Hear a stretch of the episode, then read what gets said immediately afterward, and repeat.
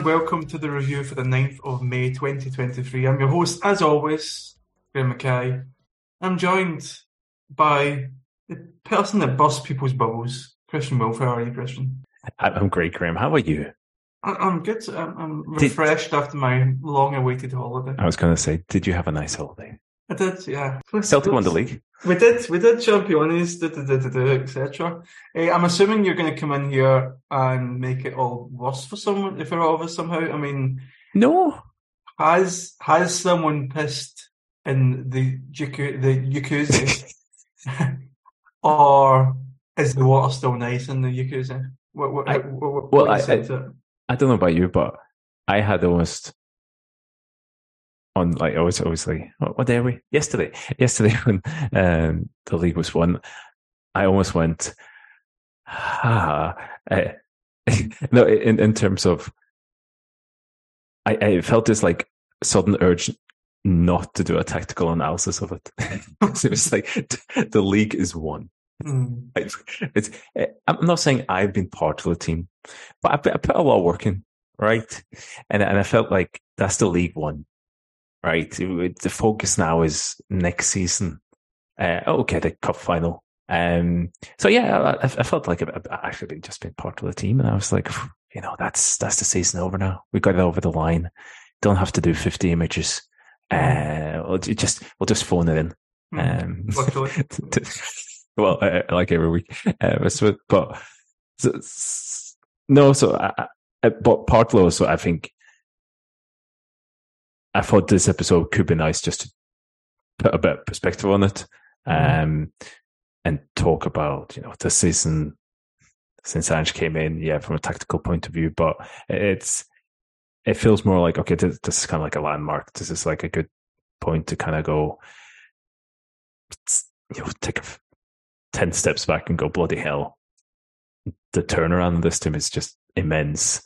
Um, so and also the fact that there isn't really any challenge left this season. There's a tick box exercise, and yes, I guess I'll be have to be watching Caley Thistle um, um, on some sort of dodgy um, tactics camera um, that's been filmed in the Highlands. Uh, but I kind of went, it's fine. Let's let's let's focus in on the you know some of the not the detail, but but but, but what was it? The micro. What was it? The macro, the, the micro uh, analysis. So, but yeah, so I, I think it'd be good to kind of have a chat about like Ange overall, everything overall. But uh, that's, I mean, there's a couple of elements we can talk about from the game as well. I'm, I'm sure you'll ask me some questions to try and get me cancelled. So. Well, I mean, I think obviously we have come across as big Kobayashi fans, and yes. uh, some of the. I think it's been quite balanced. The, the, the no, not as big as Kieran though. No, no, obviously right. not. No, no. Uh, but I think it's been quite balanced. The the response. I think knee jerk. A lot of people seem to think he had a, a kind of horrendous game, and and I think what was interesting to me uh, was that he didn't get shown up in the way that I think people maybe expected from the kind of physicality side of the game. Whereas I think people came away from that game kind of disappointed in him for the things that we thought he was good at, if that makes sense. And I, I know you've got a, you've got a kind of take on this, but what? So as I, as I said earlier, are we still all in on the Yakuza, or is it time to get out? More than ever. Well, Graeme, more than ever. Your friends, it's, this is obviously if, if I don't burst a bubble, I create one. Um, no, I first of all, I think um, kudos to the guys on their reaction. Well, two thirds of them. Gal's just a host. That's the easy part. Uh, yeah. But I think Bowd and, and also Colin. Uh, I mean, Colin, um, one appearance on the review, and he's just talking like a bloody hipster on, yeah. on, direction. that's what happens to you. Um, and not to like say we don't need another hour of, of this pod, but I th- think Belden Colin kind of some Kobe average performance up really well in terms of he had some missed passes, yes, but he was he was trying the things I want to see from overall uh, for me, and I, I think that's the headline for me. What he did. So we know he's got the technique. Uh, he showed examples of that. We know he's got the willingness. I think he's still got the calmness. And if you try and play out in that way, and if you're not overly safety first, a couple of times you will be picked off, right? And it's it's you know it's great when it doesn't happen when you do that, but I think when you play that kind of game, part of it is that the execution is not going to be 100% right all the time. And I think, so, so, I think that's probably what a lot of the discussion is going to be about. And that's, we can focus on a couple of things, but to kind of put it in context, Alan talks, I, I think Alan makes a, a, really good point in terms of the centre backs. Um, you know, Starfelt and CCV did the usual ones. When they play out, Alan points out that they're good at not trying a pass that's not on, right? And I'm, and I, I agree. I think that's a good quality. I also think there's, but for me, it's it's within is within that balance. Because if you only try passes that you are very safe thing you're going to do. And not even very safe, but like you just, you know, uh, you, eh, there's this, you know, I, think if you, if you put that, if you put safety first, essentially, I think you end up being overly safe. And I think mm-hmm. that has a detrimental effect across games and certain situations of. And, also, Kobayashi, eh and I don't think Kobayashi was overly, you know, Gung Ho. Wild at I think, you know, he's, let's look at some of the stats, but I liked what he tried. And, and I, and I think he just confirmed what I thought he was. And, and then we'll get back to this defensive side, but just on the passing sides, yeah, he's, he has a few misses. He's got to get picked off, but he tries him, he tries him, tries them, and he's, he's got a composure and a, a it, it just his, his, pure technique and it's just mm. his first touch, how he sets up passes that I really like. And I think that's the second hardest game, away game in, in the league. He'll, he'll get the hardest one now next week. And I thought, I, I, think it was a really good test for him. What, and as you what, say, p- people might, uh, sorry, I keep interrupting if you're trying to jump in, but uh, people might say, okay, okay, so you had that reverse. Okay, he wasn't that good on the ball. I thought he was good on the ball. Execution wasn't 100% all the time, but for me, it's more about the intent and what you're trying to. Yeah, and I think the, the way you were talking about the safe passes and stuff, if you're the opposition team, you can you can essentially become like a puppet master to the other team's build up if you know that they're only going to take safe passes on because you can manufacture the, their passes for them by just standing like positioning yourself in certain areas. You can there's a predictability that comes from that.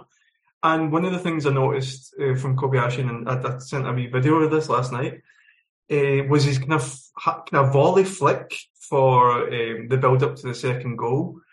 And for someone, and I think uh, you've got the the image there. that I think it was eight misplaced passes he did in the whole game. And Starfelt had seven. For someone who'd already done probably maybe all eight of those misplaced misplaced passes at this stage, that's a lot of confidence to attempt that kind of half volley flick to the to the wing. So he's clearly someone who I get the feeling he's been told to keep doing this, to keep working on it. Don't don't give up. Don't go safe. Don't go conservative. And he's got the confidence to try and do these kind of instant passes, even when he knows that he's maybe put a couple out the park yeah. and maybe hit hearts by a couple. Yeah, and then that is probably it as well. And I think I think it's, I guess, going all, all the way back to Ronny Deila, but it, it's kind of Claxon, but it's it's such a, I guess, a, a simple but coaching philosophy in terms of if you do what I ask you to do, it doesn't matter. Well, it doesn't matter, but nobody will get angry if you fail at it. It's more if you don't do what I'm asking you to do, that's the issue. And I, I think with Kobayashi, when you're asking somebody who to play a certain style like that, which is this a little bit more risky, it you know, in, in terms of that first pass. Having them do it in a game situation like that, and I think to pretty good success I think on Sunday as well. Um, that's what you want to see because you know you, if if you're going to play that way, it is a higher risk immediately. But I think that the risk of being too safe, while it doesn't show up immediately, over essentially what I'm saying, if you keep being too safe in all games, you you're never going to be able to develop your game in order to you know have that kind of style of play and that kind of press resistant um, capability that we want to see. And in, in one sense, Kobayashi has superior ball technique to, to Starfelt and CCV, and he'll always going to have that. I think when you get to professional football like, in your twenties, that's you know you, you can obviously you can develop a little bit, but either you have that technique or you're not. Yeah, mm-hmm. Kobayashi has it, and he's got that calmness and the mindset to, to try it. And yeah, he needs to develop his timing, his little bit of his vision, his some some of his overview, but he has the tools.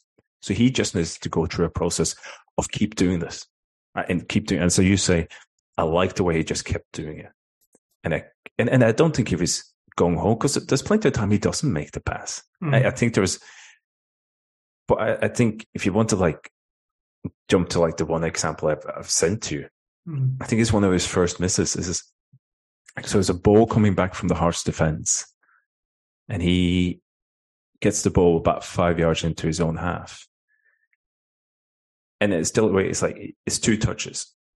First touch on his, he, like he's um takes the first touch on, touch on his top thigh. He sets it up nicely for like his second touch being being, being a pass, and I think it's a sense that he's trying to find Reo Hatate and his quickness and technique lets him set up the pass. I think he probably just just too late sees that. I think it's Haring that's moving over to just mm. get the ball off Haring. Greg Taylor wins the ball back, goes to Kobayashi, he goes all the way back. But what I really, really liked about this is that the ball goes the way back to Joe Hart. He sends it out to Kobayashi again, who's right on the touchline now. And again, I think it's, it's still Haring that like comes like straight him. up, harrying him st- straight at him.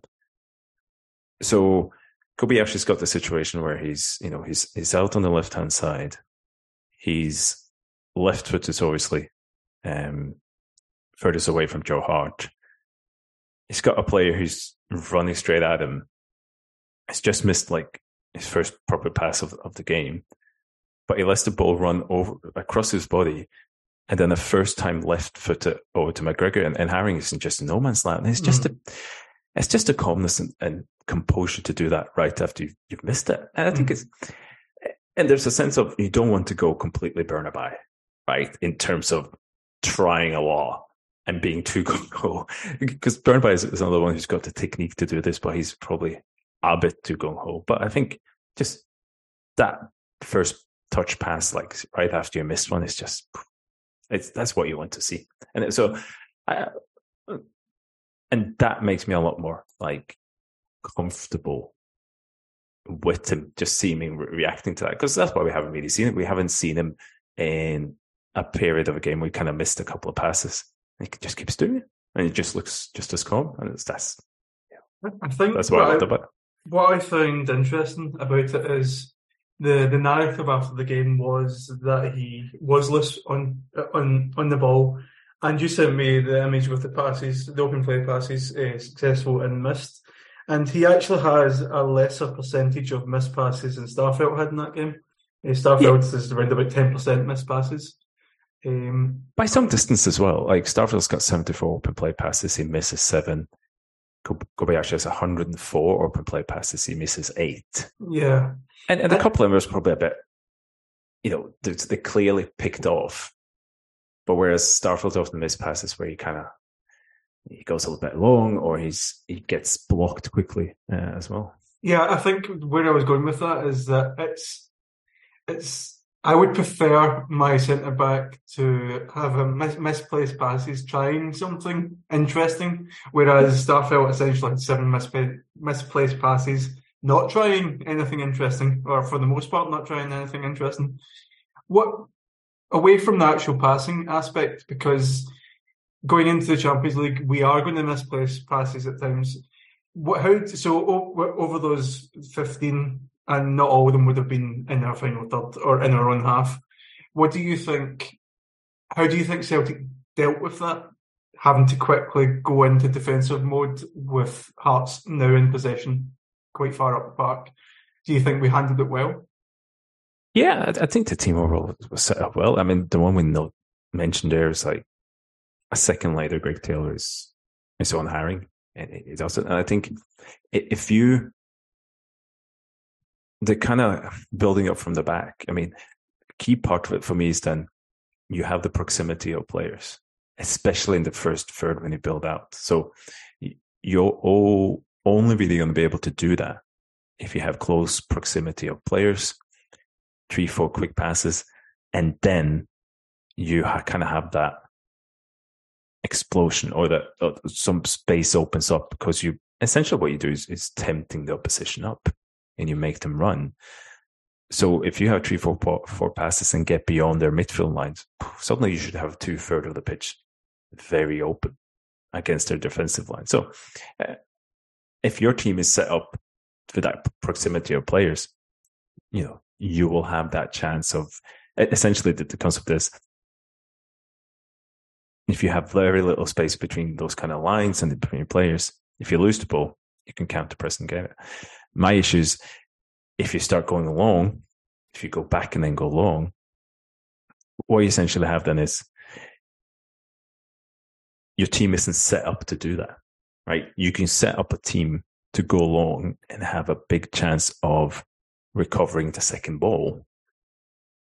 But if you're trying to play out and then suddenly the centre back and keeper go, ah, I'm just going to go long, it's an extra wasted ball because the team is not set up with it and it just comes come come straight back at you as well. So, uh, especially then if you, if you, keep playing back, keep playing black, and then you go up and this, you know. So, uh, uh, as I said, if you want to try and play out this way in the Champions League, you're not going to get 100% perfect. But the risk of it, again, outweighs it. Also, think there's a there's a risk in, in being too safe. But if you set up your team correctly, these, if you miss these kind of short passes, you should have a better chance of winning the ball back, essentially. So away from the kind of cold, cold hard analytic chat, did you enjoy the, the occasion? It, it, it, felt quite emotional. This one, I don't know why it was that it felt quite emotional. Um, yeah, I mean, I, I, I, I had another stat, but okay. That's, that's... We can come back to that. I just, okay, I just don't want to. we okay. can't be having one of these after we win the league and be all cold hard stats. You know, I mean, okay. we need to have a bit of emotion in there. uh, I don't know. I felt felt emotional when Ange was speaking. I, I from my time uh, going to the games, which was eleven years from Tommy Burns to uh, to Strachan, um, th- there was never this connection between players and fans. It was ne- they were never this close, and I think you've you've obviously got social media playing a, a, a part of that because you can basically see their lives or what they want to show us, which you could never see back in the day. It, it feels like a special connection at the moment between the, the players, the coaching staff, though I imagine some people still hate Strachan and Kennedy. And uh, the, the fans. What, what do you what did you make of the, the kind of scenes yesterday at Tynecastle and then back at Celtic Park? I think I think it's easy then to like try to get hyperbole and use big words for this and like trying to kind of put words on it. But for me, it's the thing with Ash is his authenticity in that I think there's things we with Ange, like, oh, you, you, maybe don't agree with that thing, or sometimes he, well, enjoy him being prickly in press conferences most of the time. Sometimes you go, ah, that. But what really kind of brings, I feel what brings close to Ange is his authenticity. Like he's, he is what he is, and, and what you see is what you get. And I think so. Sometimes he's a little bit of an oddball, you know, which is, but that's him. And I think he's, we can so easily when he starts talking about, you know, his, his dad, his family's history of, you know, being an immigrant and have football kind of integrate them into a society and a, and, and a language, and you can draw the parallels with Celtic. I think if you do not have authenticity, that would fall flat. But because he has that, it feels feels perfect. You know, it, it feels like he's well, he's not flawless in, in any way. Who is he's someone you you're happy to I was going to say give yourself to, but you, you you're happy for that connection to be there. You're happy for that connection to kind of be develop, and you can almost have that without any fear that it isn't. You know, it's it's it isn't true. It isn't there. It, it is there, and, and it feels real. And something might happen in the future that when he if he leaves abruptly and something like that, but that wouldn't take away what it, what is because it is who he is. And I, I think it starts with him. And I think also then within that, you have a group of players that, well, he's not like uh, a soft person in terms of middle management, but he's obviously, there must be something within a group that if you have somebody who's authentic, and I think you also have somebody who's very fair in terms of he doesn't have that connection with players because he wants to be as fair as possible in, in the selections. And that can come across firm and hard, almost cold hearted at that point. But there's an authenticity and a fairness within that. I think the whole group kind of responds to. And you see, as you said, there's, yeah, I'll, I'll put, put this question back to you. Um, but I think it's a good way of pointing out that the group seems so together and it, it seems to be a joy over each other's performances, even though if they're competi- competitors f- for players and, and, and uh, for positions. So obviously, I think for, for me, it starts with that then the culture of the leadership. But obviously, this is you know kind of your domain uh, quite a bit as well, Graeme, in terms of so much of the culture, and I think I think this is what spills over to the fans as well. But so much of the culture of an organization, of a team, a football club comes from its you know its leader. You know, and, in this sense, Ange Postecoglou is the leader. Yeah, absolutely. I mean, I think that that fairness is one of the biggest factors for it because I noticed that myself uh, yesterday, where you would have like um, Abada pushing Haksabanovic forward to get his song sung and just this happiness for each other. And I think the fairness really plays into that because I think every single player knows that if they're on it, they're going to get chances. If they do well, they're going to continue to get games. There's not, I don't think there's a perception in the squad of the manager having any favourites. He's removed every single player from that team at some point in his in his reign apart from maybe Callum McGregor, but that's a, that's your captain.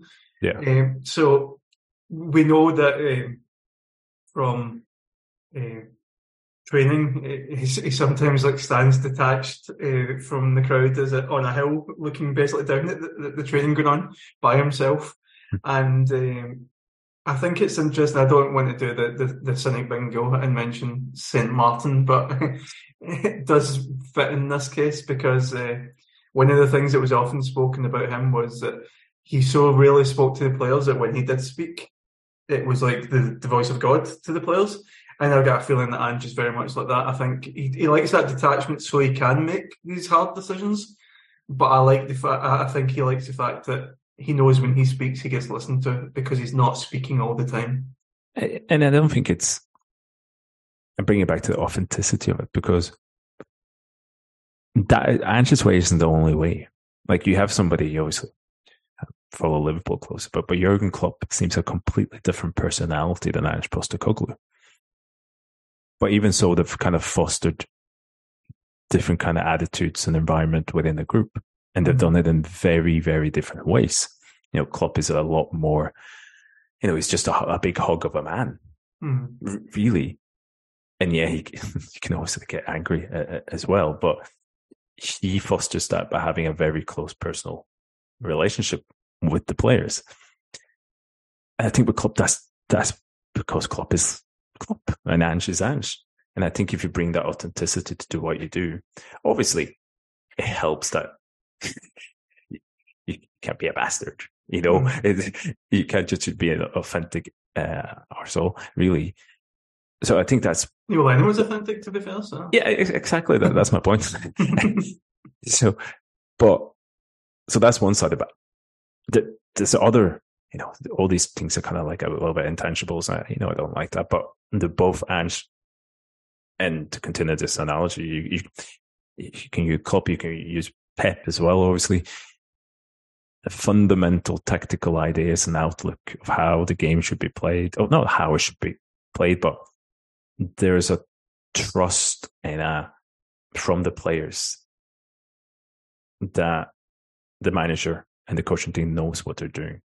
And they know that if they f- follow you know, the ideas, the principles, they will get rewarded. And I think that's where all these kind of late wins and we never stop and always finding a way to win. That's what it's built on. We talked about this before. It's it's built on the on the fundamentals and the tactical outlook.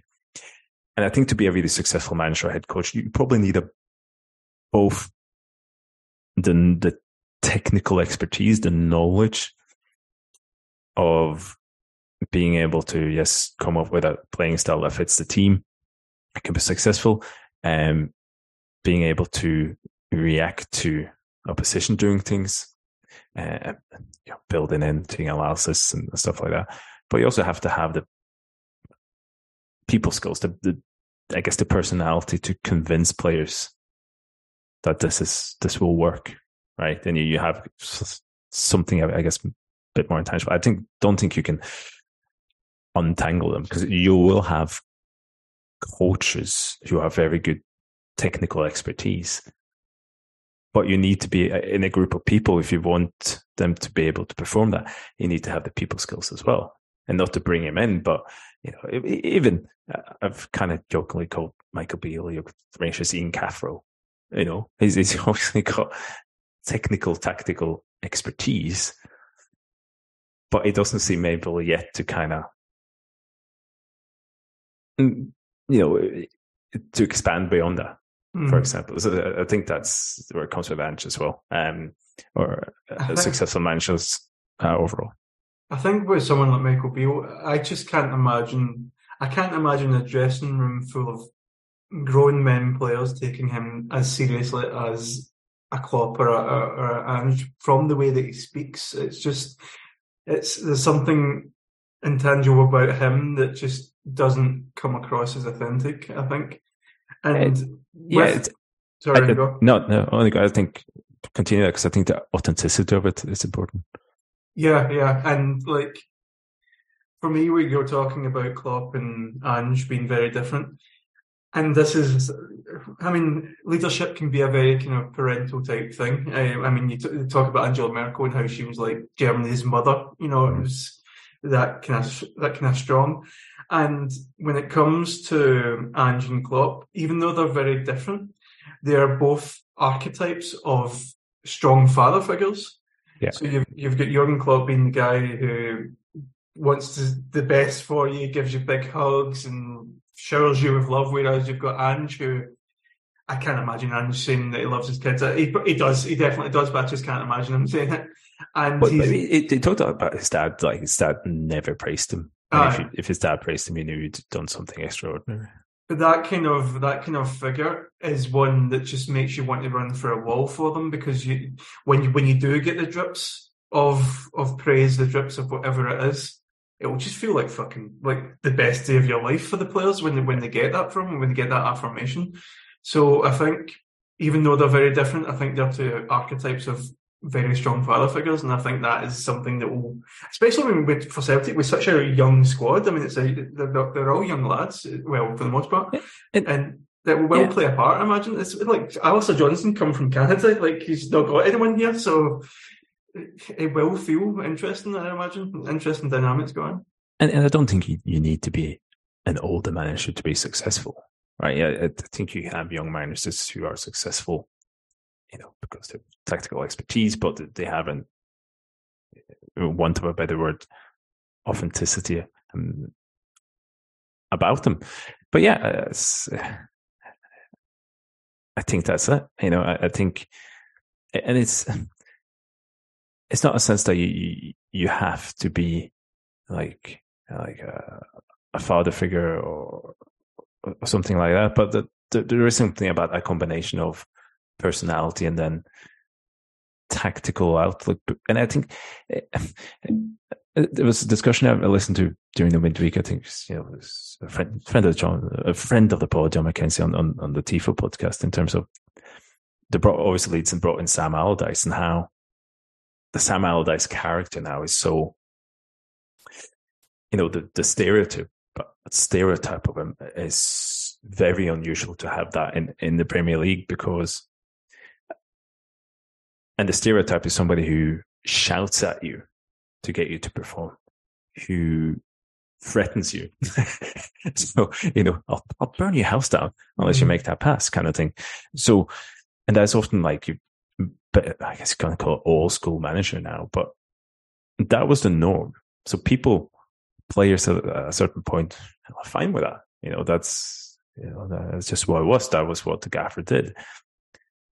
But it's, it's simply, you know, in, in a generational shift of players, you know, uh, what generation? I guess we're millennial, millennials. Uh, you, you call yourself Generation X. Yeah. uh, but I think especially like if you call it like Gen Z and stuff like that, it's probably a more generation that's not going to respond well. to Somebody shouting at you, at your Mm. team leader, or threatening you, saying, "Oh, do this" and stuff like that. They, they would. I think there's this expectation that your leader it doesn't have to be a father figure, or a mother figure, but at least there's um not a compassion, but there's this there's personal skills there. You know, Mm. there- there's there, maybe it's compassion, um, Emotional intelligence. yeah, emotional intelligence, which is again comparing to to the last manager, who would a lot of players have talked uh, you know, about Lennon in glowing terms, but I think once you saw his kind of school of management, it's not going to work on one of unless it's authentic and if you have something to back it up. Mm. Because if you don't have the tactical knowledge, the the way of explaining things, of or looking like you have a clue or what to do if this team does that,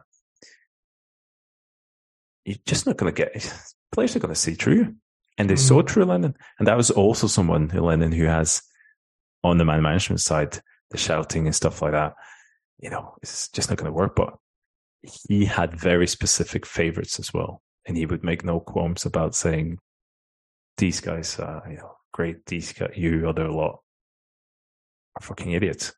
So I, I think it's again, it's, it's- that's a car crash in terms of your personality and your tactical knowledge. And you go to somebody who's you seem very aloof and almost cold hearted at the times, but there's a fairness and authenticity and, and a father figure about it that, you know, backed up by the tactical knowledge. And I think in, in a way, Graeme, it's as simple as that.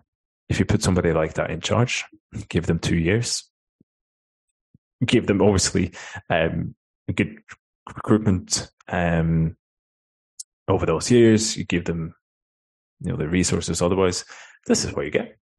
Yeah, and it's all it's all very much having more than one string to your bow. Like, um, Yeah. person personality just goes such a long way. Like, you can. It's the reason why experts are never in the position of ruling the world because you, no one would follow Michael Beale. Michael Beale could be an expert at tactics and whatever, and no one's following him into war. It's you have to have some kind of personality that will bring people on board.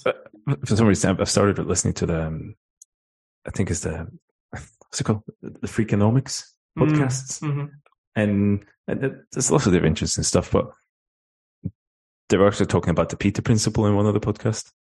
You know, we're, we're both big fans of you know, the Peter principle is the principle that in our organization, people will rise to their level of incompetence. Mm. but there's, they were also talking about the, the difference between the skills you need to get become elected as a politician compared to the skills you need to govern properly. Because you know, um, getting elected is about, you know, public speaking, you know, um, your personality, uh, a lot of that. Whereas governing is about, you know, decision making is about understanding the detail, is about, you know, more the technical knowledge of things. And a bit, a bit of a football manager, you need both. Like you need that personality to some the players to kind of buy into you to, to elect you, but you also need to be able to govern, to have the mm. technical knowledge and stuff like that. So it's, uh, yeah, that's, you know, and just built up over a long time, but um, that's why we are where we are. And it's probably a lesson for a lot of us in terms of when you do go out and and hire a manager, you know, it's it's difficult to judge personalities and stuff like that. But the signs that Ange could be the person who who could become this and, and be that kind of person and, and, was that kind of manager was they were always there. Mm. They, they, they were always there from the moment he, he was linked. And there's a lot of context around the board that season, what the board have been doing, the Eddie Howe stuff as well. But the signs from day one was always positive that actually this is, they might have stumbled upon something here and and it's you know it's, so far it's one of the greatest stumbles in, in Celtic's history, I guess. Yeah, yeah I'll take that. Um, the one one of the big theories of motivation is called the self-determination theory, and it, it's talking about how, how to how to motivate knowledge workers and essentially once you're making a certain amount of money a year, you're no longer motivated by money and mm-hmm. you need to be motivated with other things. And the, the three tenets of that are uh, autonomy, mastery, and purpose. And while while so much of uh, our play is dictated very specifically, uh, so I'm not so sure about the autonomy. Maybe you can speak to that. It does feel as if Ange is an expert on the mastery and purpose sides of this motivation technique, because from day one he has been hugging into the players, the fans, everyone, what the purpose of him being at Celtic is to play good football, entertain the fans, be beyond the scoreboard, etc., etc. Every single player there knows why they are playing the way that they're playing under Ange. And uh, the mastery, I mean, I think you can see it in a, a, week to week basis. They have mastered the craft for for this level of player. They've mastered the craft. They're uh, Callum McGregor was interviewed for BBC Scotland talking about how the, the training sessions are insanely intense every single day. So it is something they're working on over and over again, doing these rotations, doing the, the, things that they're, they're supposed to do. But what about the autonomy? Do you think there is any degree of autonomy in the way that Ange has us play? Because you have spoken before about how player X is expected to be in position Y when this event is happening on the park. How did how did those things marry? Yeah, it's. I think it's a really interesting kind of question, and you'd love to be a bit more on the inside in terms of how, how it plays out because I think what we know because it's a couple of things almost contradicts themselves. Apparently, Ange's tactical sessions are very good, but they're very to the point you know, the, you know, the very effective in terms of, okay, bam bang, bam This is where you go out and you do them. So it doesn't always seems prescribed in that way, saying, okay, there's an hour long tactical session. You have to be, you have to be there and there. but there's a, almost a fundamentalism about the principles. And I think what you say in terms of, okay, there's an intensity at training, but it's probably an intensity of always doing certain things right? So it's be it the fullbacks trying to come inwards when there's space, and um, be it the wingers need to stay out wide, but then they have to try and get into the half space and do those crosses. Um, the two number eights, they have a a lot of sense of they, they push up against you know the opponent's defensive line, but there's a, a switch, and you know sometimes both of them is on one side, both on the other side, and then that kind of interactions between different parts, you know, the interaction between the wingers and the fullbacks, the fullbacks and the number eights, and so on. So within that, and then the rotation in itself is obviously autonomous in that somebody has to decide then to do it, right? Um, I don't think Ange stands on the sideline and goes switch. in that, that's maybe he does, maybe you can't hear it, but so, so there's, I think there's the way that has to work is that there has to be fundamental principles. It comes back to we don't stop and that belief in, in winning. You have the belief because do these things eventually it, you know it'll happen you'll do it but within that obviously you just didn't I, I, it's really interesting because you don't really know this so you're kind of kind of guessing but there must be uh, an autonomous within certain situations. Okay when do you rotate? When do you go that as well? So i think it's getting comfortable in that system and and try to execute it. Learning on the job see what works what doesn't work as, as well and that uh, but then it comes back to stuff like like relations between players. The more you play together, the more you understand each other, um, and the more you get players that really fit that as well, and, and they have the capabilities and the technical capabilities to do things. Because it's that kind of famous pep thing of saying like, okay, follow what I say, and I'll get you into the final third. And once you're in the final third, eh, you know, you're good enough to kind of figure out by yourself.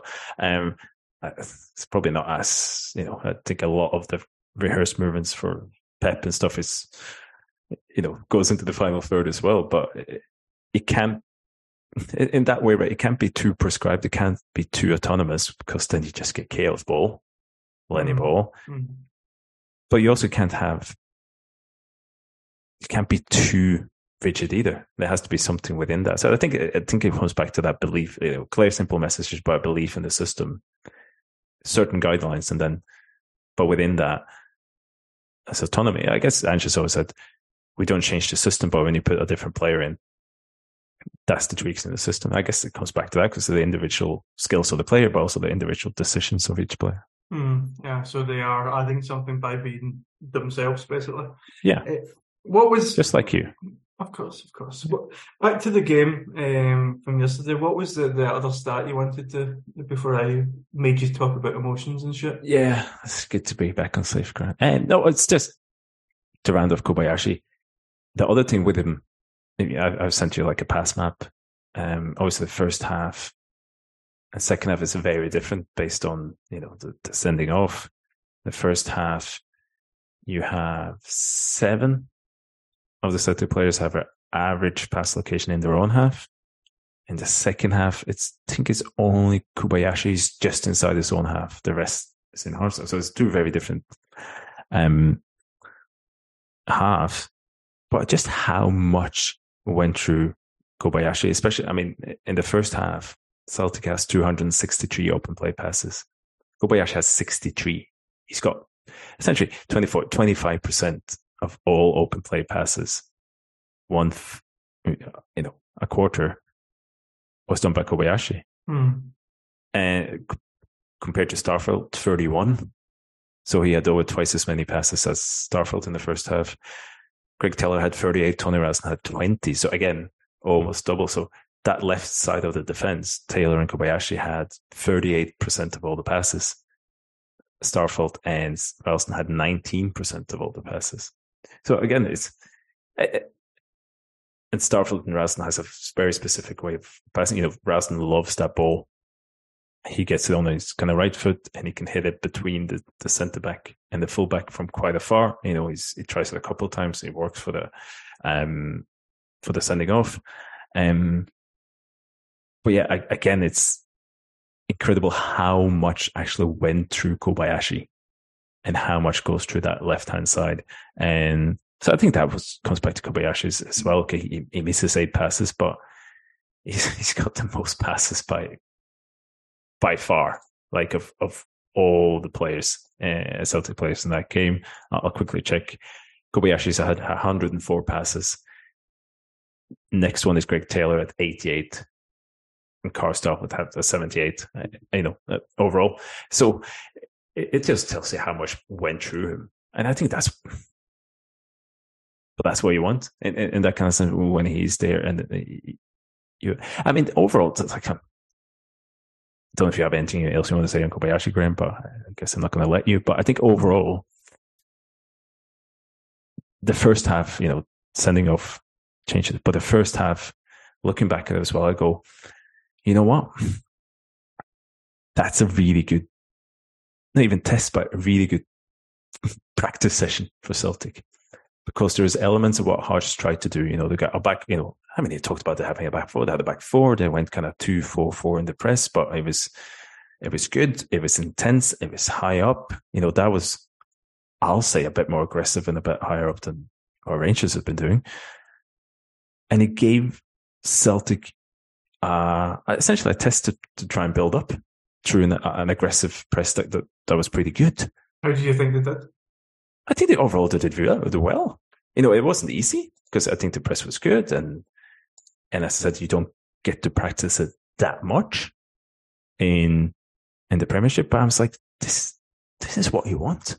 This is what you know. This is what Celtic want Hearts to do, Hibs to do, Aberdeen to do both in sense of just that sense of it's more what you're going to face in Europe. So if you had that even every other week, that high press, you know, but that commitment to play out,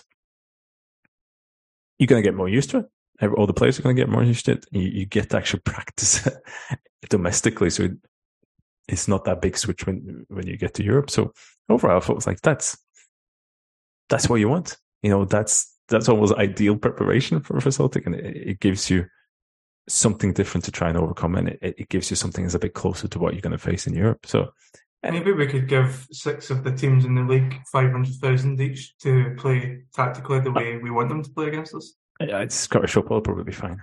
Yeah, we don't have to give them that much. so. So I was I was perusing the huddle board uh, today. Oh yes, as, as this is my my one. I, I like been, to stay grounded you've been called a lot of things for for doing that. So yeah. just in sense of having the I, I, I don't I mean a lot of people will look at that as like, oh that's opinions I don't like. You know, I, I can't stand that. Yeah, I think you quite take a quite I'm a man of You people. quite enjoy it. Yeah, yeah. that's that as well, I guess. Yeah. and there's a couple of items of perceived wisdom that seems to be uh, from uh, coming from that game, and okay. in that it's going to be a Fred on us, isn't it? After this. Uh, the perceived wisdom is that Hatate is not and shouldn't play against Rangers. And uh, Mooy should come back in for Matt O'Riley. Like, I think I already know your answers to this right away, but what do you think? Do you change anything for Rangers? Because although this is a meaningless game, it's already building up. It's going to be, it reminds me actually of the the green and whitewash season where we beat them four times, I think, and we had one more game against them. And uh, to beat them, we moved out got the green and whitewash, and it was a meaningless game, but it got built up out of all proportions, and it ended up being quite a fiery encounter. So I've got a feeling that this Saturday is going to be similar to that. So what what do you change anything from that side that started against Hearts with Maeda looking maybe a wee bit tired? Or what, what no, no, no. You, you, put more in for Hatate. I, I think t- t- I think that's the move. Um, I, I thought from the beginning. you know, you weren't here last week, but I thought Hatate had. I think his performance at Rangers was. was I listened, enjoyed it. Uh, enjoyed it. Yeah. Thanks. It was, it was quietly. Yeah, it, it, wasn't bad. Um, he does a lot of, I think, good stuff off the ball. I think again, no, there, there was definitely you can see he's getting back into it. There's a couple of those like that kind of shift of of balance. And he just moved players away, and I, no, I've, I was good yesterday. I, I think you know, and that's not just you know, setting up the goal, but overall in terms of that build a play from the back. If you can give him the ball, he's so strong. He'll, try and find a pass. And yeah, I mean, it's again, it's it's that kind of thing where he's he misses a couple of. He misses a couple of passes when he's having a great game. That's just again, that's that's how he's tried to play, and that's that's how he's doing it. So I thought, I think the midfield has been, you know, even when he wasn't there, I thought been good, but yeah, you need him in there. You know, he's, he's and yeah, you can say, oh, is he getting up to speed? Yeah, I guess a bit, but he's still putting in performance that's like nobody in Scotland does when they do it. And looking back at the game, I think he's had another good game. And again, I thought Matt O'Riley was really good. Again, he's he's really good off the ball, defensively and, and attacking wise. So I, I, think you, you keep that midfield tree. I, I think the other part, Daizen was, you know, I, I love Daizen. Um, the one thing that really annoyed me on quite a bit on, on Sunday was see the amount of runs that Greg Taylor did from deep. You know, it takes a lot of energy. He makes that run. If Daizen's got the ball out wide, he makes that run, you know, behind the Hearts fullback and in front of the centre back. Time and time again, he did it. Daizen never released the ball, not once. Mm. And you hmm. kind of go, yeah, okay, part of this, like, you pull players apart, but he kind of seems to have sometimes not that awareness of just, you know, letting the ball go. The switch side, Jota was there. First time Taylor did it, Jota released him. Mm-hmm. So I, I, think, I think with Daizen, he, he can be a, a little bit head down. He, he really holding on to the ball a little bit too long. It's, uh, it's, just, it's just something I noticed. But, but what he gives you though in, in a game like against uh, Ibrox as well, like that intensity of the ball and everything else. And he's, it's, I mean, he's the speed against Tavernier as well. And he's, yeah, he's, he doesn't have the best first touch and he's, you know, he's crossing with the left is, you know, it's about 50 50. But no, I, honestly, I think you start him again. I think him, Kyogo, and Jota, that kind of combination. The same with the midfield, you you start him again. I don't really see any need to do any changes for Ibrox. What about Hatate at right back and Iwata in the midfield? Oh, well. Um, I mean, he's not going to do that, but I don't want Hatate on right back because I want him in the in, in the midfield. But he's got the brace the last time he was at right back. Would I would, would I have him there over Tony Ralston? Yeah, probably. to be honest. So, um, although that, that, you know, Tony was he did this part again. Mm-hmm. I'll give him that. It's good. It's, it's good to see him every every yeah. now and again. I like uh, to see cameo from from Chaps. Um, so when it comes to the rest of this season, um, I said when we were chasing the 10 I, I thought the 10 was an illness and uh, uh, these records seem very parochial to me like it's arbitrary 10 titles in a row I don't get going for 56 Graeme. Going for 56 yeah and like so now we've got this we've got this we're facing up to these records that we could break, break this season and again they just seem utterly fucking meaningless to me I mean I know records, if you accidentally break them as you go along, that's all well and good. So for me, for the rest of the season, I would like to see player development. I would like to see that pushed to the fore. So obviously we're not going to do that for Saturday. We need to get the Rangers out of the way. But the three games after that, I want to see youth brought into this team. I want to see players getting progressed. I want, uh, to me, that's much more important than chasing kind of arbitrary runs and uh, arbitrary records of points totals and goals scored and all that kind of stuff. That should be a byproduct of being being a successful and forward thinking club. Would you would you reckon? Yeah. Ibrox is one thing. I think Aberdeen as well. Last game, I think you want to have a run out for the team that's going to start the cup final. But I don't think it's just necessarily a, like a last two game kind of thing like throughout the season, yes, there's there's an element of you need to give players minutes to, to have them ticking over. I've talked a lot before. Like I think Ange could give more minutes to younger players in, in a certain situation. But I think it's his counter argument is always that you know if you can give James Forrest forty five minutes, let's do that because we might need James Forrest. Um, but yeah, no, I, I agree in the sense that I'd I'd like to see him give some minutes to some of the younger players, but I don't want them to make huge changes because I don't. It's absolutely no point. If you change too many players, mm. that kind of experience it's not invalidated. But if if you play a you know seven eight young players, they don't really get. You know, it's it's like they might as well be playing with their own team yeah. just against somebody slightly better, like St Mirren. Um, mm-hmm. so, so, I think what you do is then one, maybe two players and give them a start within the first team. Playing with men who are yeah. like up to speed, basically. And I can, I can't remember its name on top of my head. Uh, right, but I think they've brought in up uh, right back from from the youth team as well to train with him. Um, I think you can kind of have a look at okay, the left back. Okay, I think probably you want to give Bernabei uh, some because it's still developing, but then you kind of go like midfield. And I guess the kind of question is, do you give half an hour to say, like Ben Summers over Turnbull Moy?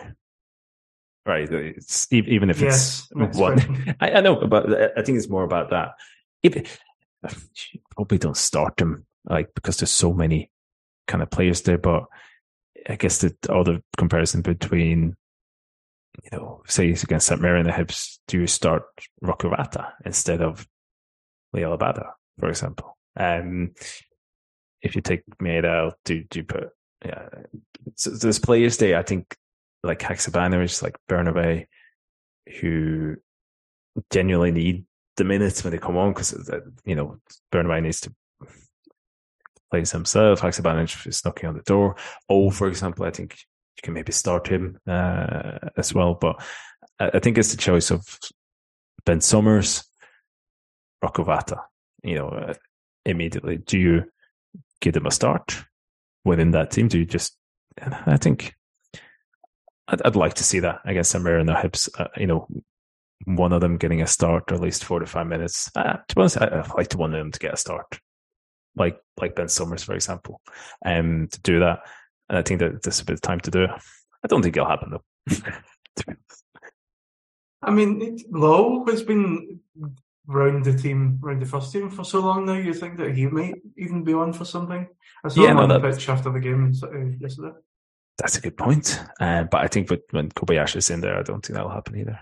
But yeah, and then you've got like someone like Stephen Welsh basically saying, "Why am I getting?" yeah, and I think you got players like Welsh, Turnbull, in one sense, Abada, who go, "Are you going to be there next year?" Mm-hmm. And then do you give them minutes? If they if if they're known they were going, you would give them some minutes. But you know, I think I'd rather. You know, well, like Stephen Welsh, it's better to get Lawal a, a, half than him. I think it's in a way better to give Rocco Vata a half instead of Liel Abada because we know what Liel Abada can do, and he, okay, he might not be there next season, but even if he was, we know what he can do, and the same with we know what David Turnbull can do as well, and what you can't do. So, yeah, I'd rather see Ben Summers to be honest. We probably just have two minutes. So we've got like the, the first team, the trusted first team.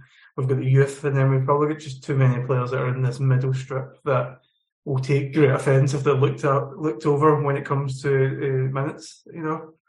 Yeah, I think in an ideal situation, you, you you want everybody to be fully pushing for for that first choice, and but I think it's there's players there. I guess it's Turnbull and Ralston, maybe Bernabei as well. Is is just not there in, in terms of being being close to it, but yeah, but yeah, more youth, more youth. Yeah, youth. Seventeen. I don't know if you've heard this. Seventeen foreign spots uh, in, in, the Champions League. Yeah. So I, I saw something like uh, I can't remember the number exactly, but it was something wild. Like Brighton had given like 20 under 23 players games this season or something like that. So they're, certainly doing the, the, right thing. Um, I wanted to talk about Kyogo, and uh, you, you, mentioned on the group chat about me uh, looking for things to get you cancelled, and this is definitely one of those. Okay. Um, Stephen Russell brought up a thought experiment a while back. Not him. Yeah. Uh, okay. And this thought experiment was something along the lines of Would you have sold Larsson at his peak to bring in and bring through a young Cristiano Ronaldo? And obviously, this is in the, the understanding that we could have convinced Ronaldo to leave Sporting to come to Celtic. When it comes to Kyogo Furuhashi, um, at 29, is this the right time to sell him? What's missing from that equation is, is the number, though. Right. So, if if you're talking about is this the point that you're going to get the most money for Kyogo Furuhashi? Probably, unless he goes wild in Champions League, I, I guess. But with his age, what he's relying on in terms of his, his physical attributes, yeah, you're probably never going to get more and more money than you do at this point. So I think that is always you go, okay, should you then sell them? And I, I think the other part of that is then what is his output going to be like over the next one, two, three years, right? I just don't think you'll get, you know, the money for him now that will make it worth selling him. Essentially, so because we always had this discussion with with Gigi and uh, Juranovic as, as well. People thought they went for too low money. But I guess the further question is that is, is the player himself, right? Gigi wasn't getting playing time. I think you could, for me, he wasn't a great swap anyway. So you, you take the money, you double your money, you, invest it, you invest it in O, in a sense. And then with Juranovic, again, he was keen to leave. You're tripling your money at least for him, and you're bringing some somebody else like uh, Alistair Johnston. So if if you told me, okay, I've got a shit hot twenty two year old striker who can do what Kyogo does, and he costs three million, like oh, okay, then I, I just you know, that's Kyogo, what got me thinking about it. The agenda and the talk of the, the, the Polish boy. That's what made me think about this. But I also think you have to then weigh that up. I think Kyogo, you he's not ancient. He's got, I think he's got two years at his peak left. So, what do you trade those two years in for? With you have to look at the cycle of the team specifically now as well. I think this this specific version of Ange's team I think he's got a one season left, and then after one more season, you'll start. I think players will start leaving a lot more. But I think with Champions League coming up, with this season and everything, I think everybody's. I honestly be surprised if there's lots of people going out to summer. I, I've even key players. I don't think there will be. So you kind of weigh that up specifically with Kyogo now, and you say you have somebody who works so well in this system and you can be very certain he'll do it again next season. And even though at the end of next season you might get one, two million pounds less for him, you know, um, you have to weigh that up and what you can actually give. If somebody comes in and bid 50 million for Kyogo, you go, okay, yeah. you have to trust your recruitment process that you can bring in somebody who's, you can do the things Kyogo does straight away. Great joy. Yeah. But it's so, it's, as I say, so I don't think you should say you should categorically never sell any other players, but it still has to be a, it's still an equation. You know, you, we've been often accused of being cold hearted, you know, those kind of things and take emotions out of it. And yes, correct. But also, if the, if the equation doesn't make sense, you know, you, you still don't do it. Even so, it's a mm-hmm. cold hearted decision to keep him. Okay, that's, that's the answer I wanted. To be honest. But, but Stephen Russell was selling, of course. So. Yeah, Stephen yeah. Russell. I, I, I mean, he, he, never said it at the time, but I'm assuming, I'm just assuming that he would have taken that deal. Oh, definitely. Oh, definitely. oh, definitely. Yeah. Yeah. So, I've got a couple of uh, world news uh, before we finish up. Liverpool bringing yes. in. I mean, the world in, is mostly Liverpool to us when we go to world news, which I'm okay. One Bayern Munich. Yeah, basically. Liverpool are looking to bring in Jörg uh, Schmadtke, who to be the, the new sporting director. He was a director at uh, Wolfsburg for four years. Um, yes.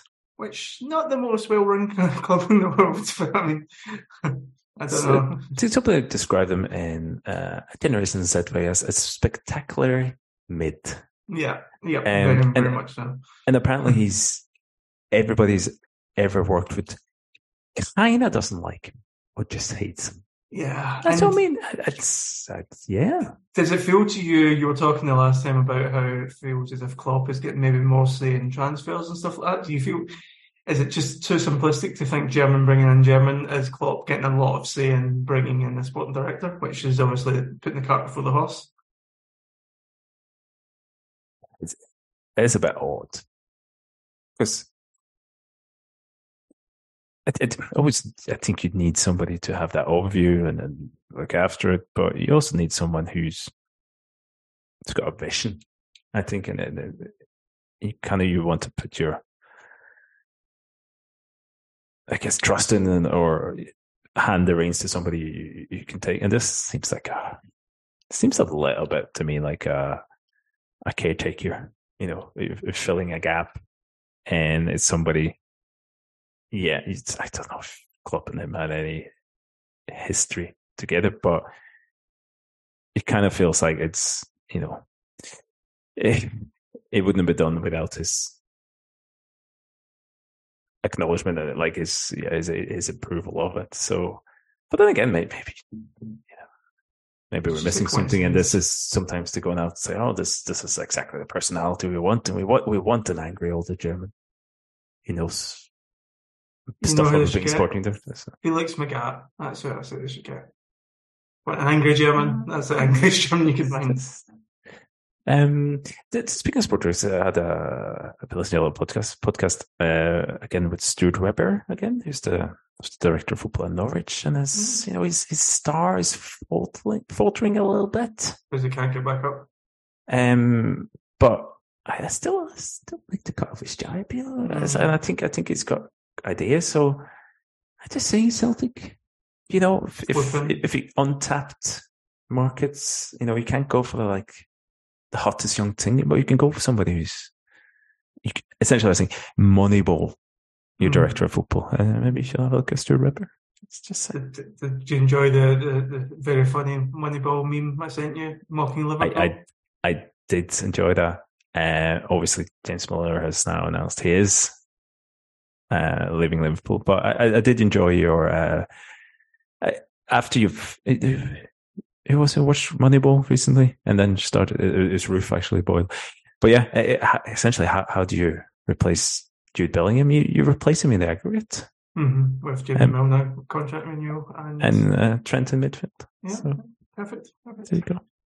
So, staying on the EPL, um, there's a really bizarre article on the Guardian from someone called Nicholas Blincoe, and it's titled Manchester City's history shows there never was a golden age of ownership and it's basically like a, a defense of Abu Dhabi, um, talking yes. about how Newcastle and PSG are owned by states, whereas uh, Man City are actually owned by a private person who is not the actual state sure. of.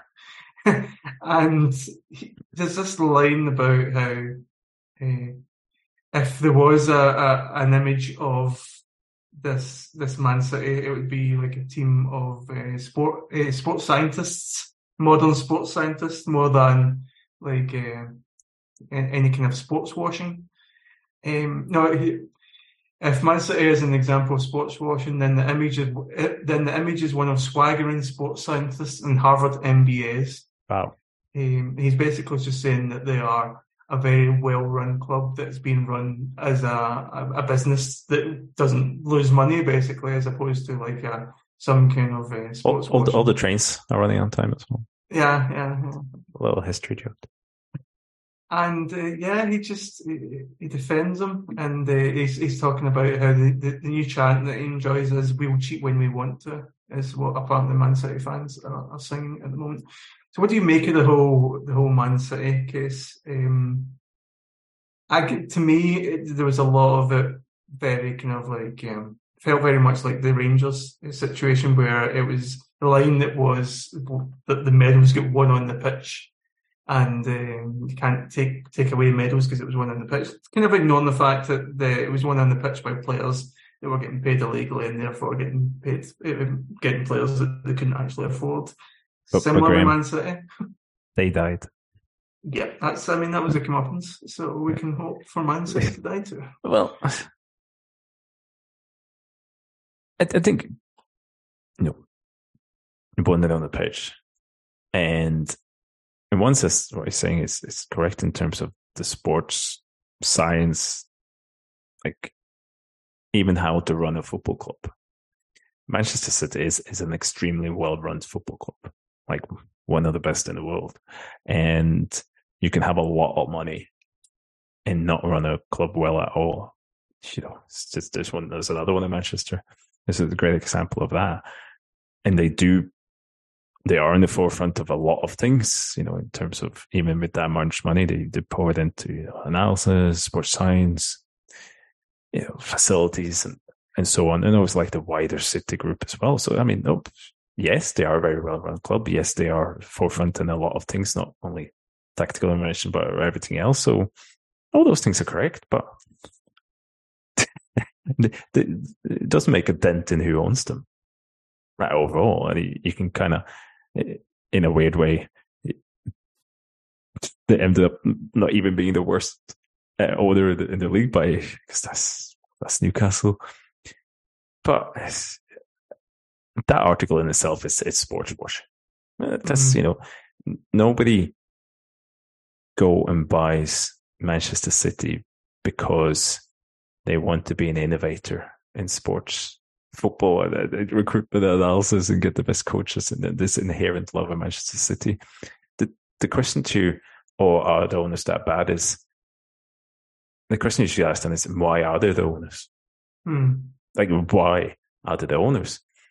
Why is PSG owned by who they are? Why is Saudi Arabia owned by who they are? Newcastle. yes. Why is Newcastle owned by by who they are? And there's your just there's your answer, right? And sports washing, it's it's it's sports washing is is influence, it's you know, geopolitical stuff way beyond my my knowledge, but that's why they do it. Why else would you do it? You know, in, in terms of, you know, well, I think he's a Dermot Desmond is a terrible, terrible owner. He's he owns Celtic one because yeah, he's probably likes to. What's his motivation for doing that? Yeah, I think it's genuinely, genuinely a Celtic fan. It's been his family, but also it's, it's also going.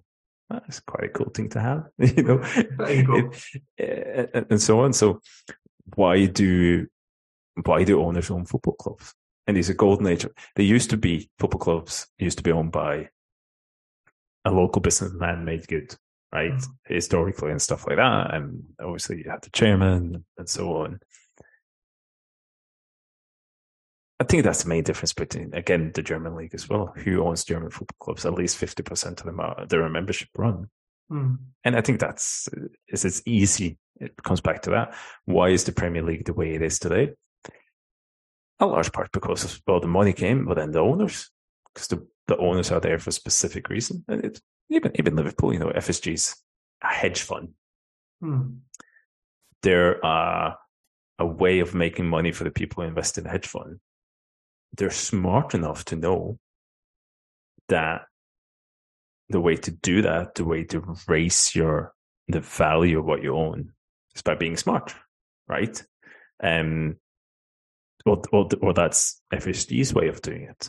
And yeah, there's there's a genuine love for sports there as well. I think with you know, the Red Sox, started with Liverpool, started with people in the organization being genuine fans of, of Liverpool, but they will never go in unless they can make money out of it.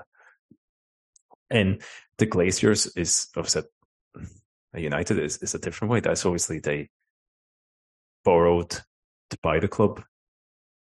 And then it's the club is paying back the repayments under that. So, you know, they're, they're, just sucking money out of it. Against they're making money. So, uh, well, the owners of, of City, PSG, Newcastle, it's not enough to make money. It's power, it's sports washing. Whereas FSG, Glazers, it's about making money. Mm. Right. And you can get the old eccentric billionaire who just maybe loves a football club. Yeah. But also it's uh, either about gaining power or gaining money. Uh, and that's what it's going to be unless fans has a, a significant say. As uh, Scarface said, first you get the money, then you get the power.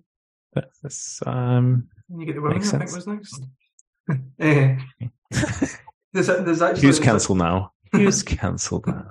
there's a line uh, from this article.